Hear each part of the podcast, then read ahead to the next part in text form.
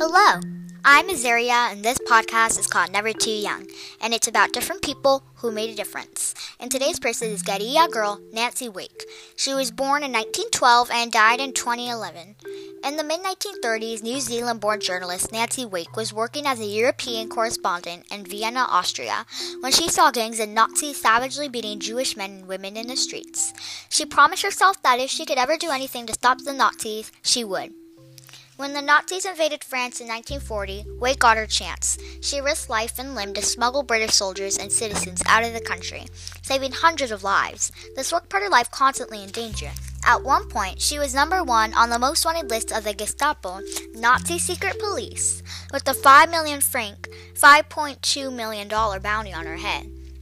But that didn't stop Wake. The parachuted and she parachuted into Normandy before D Day and planted weapons for Allied soldiers.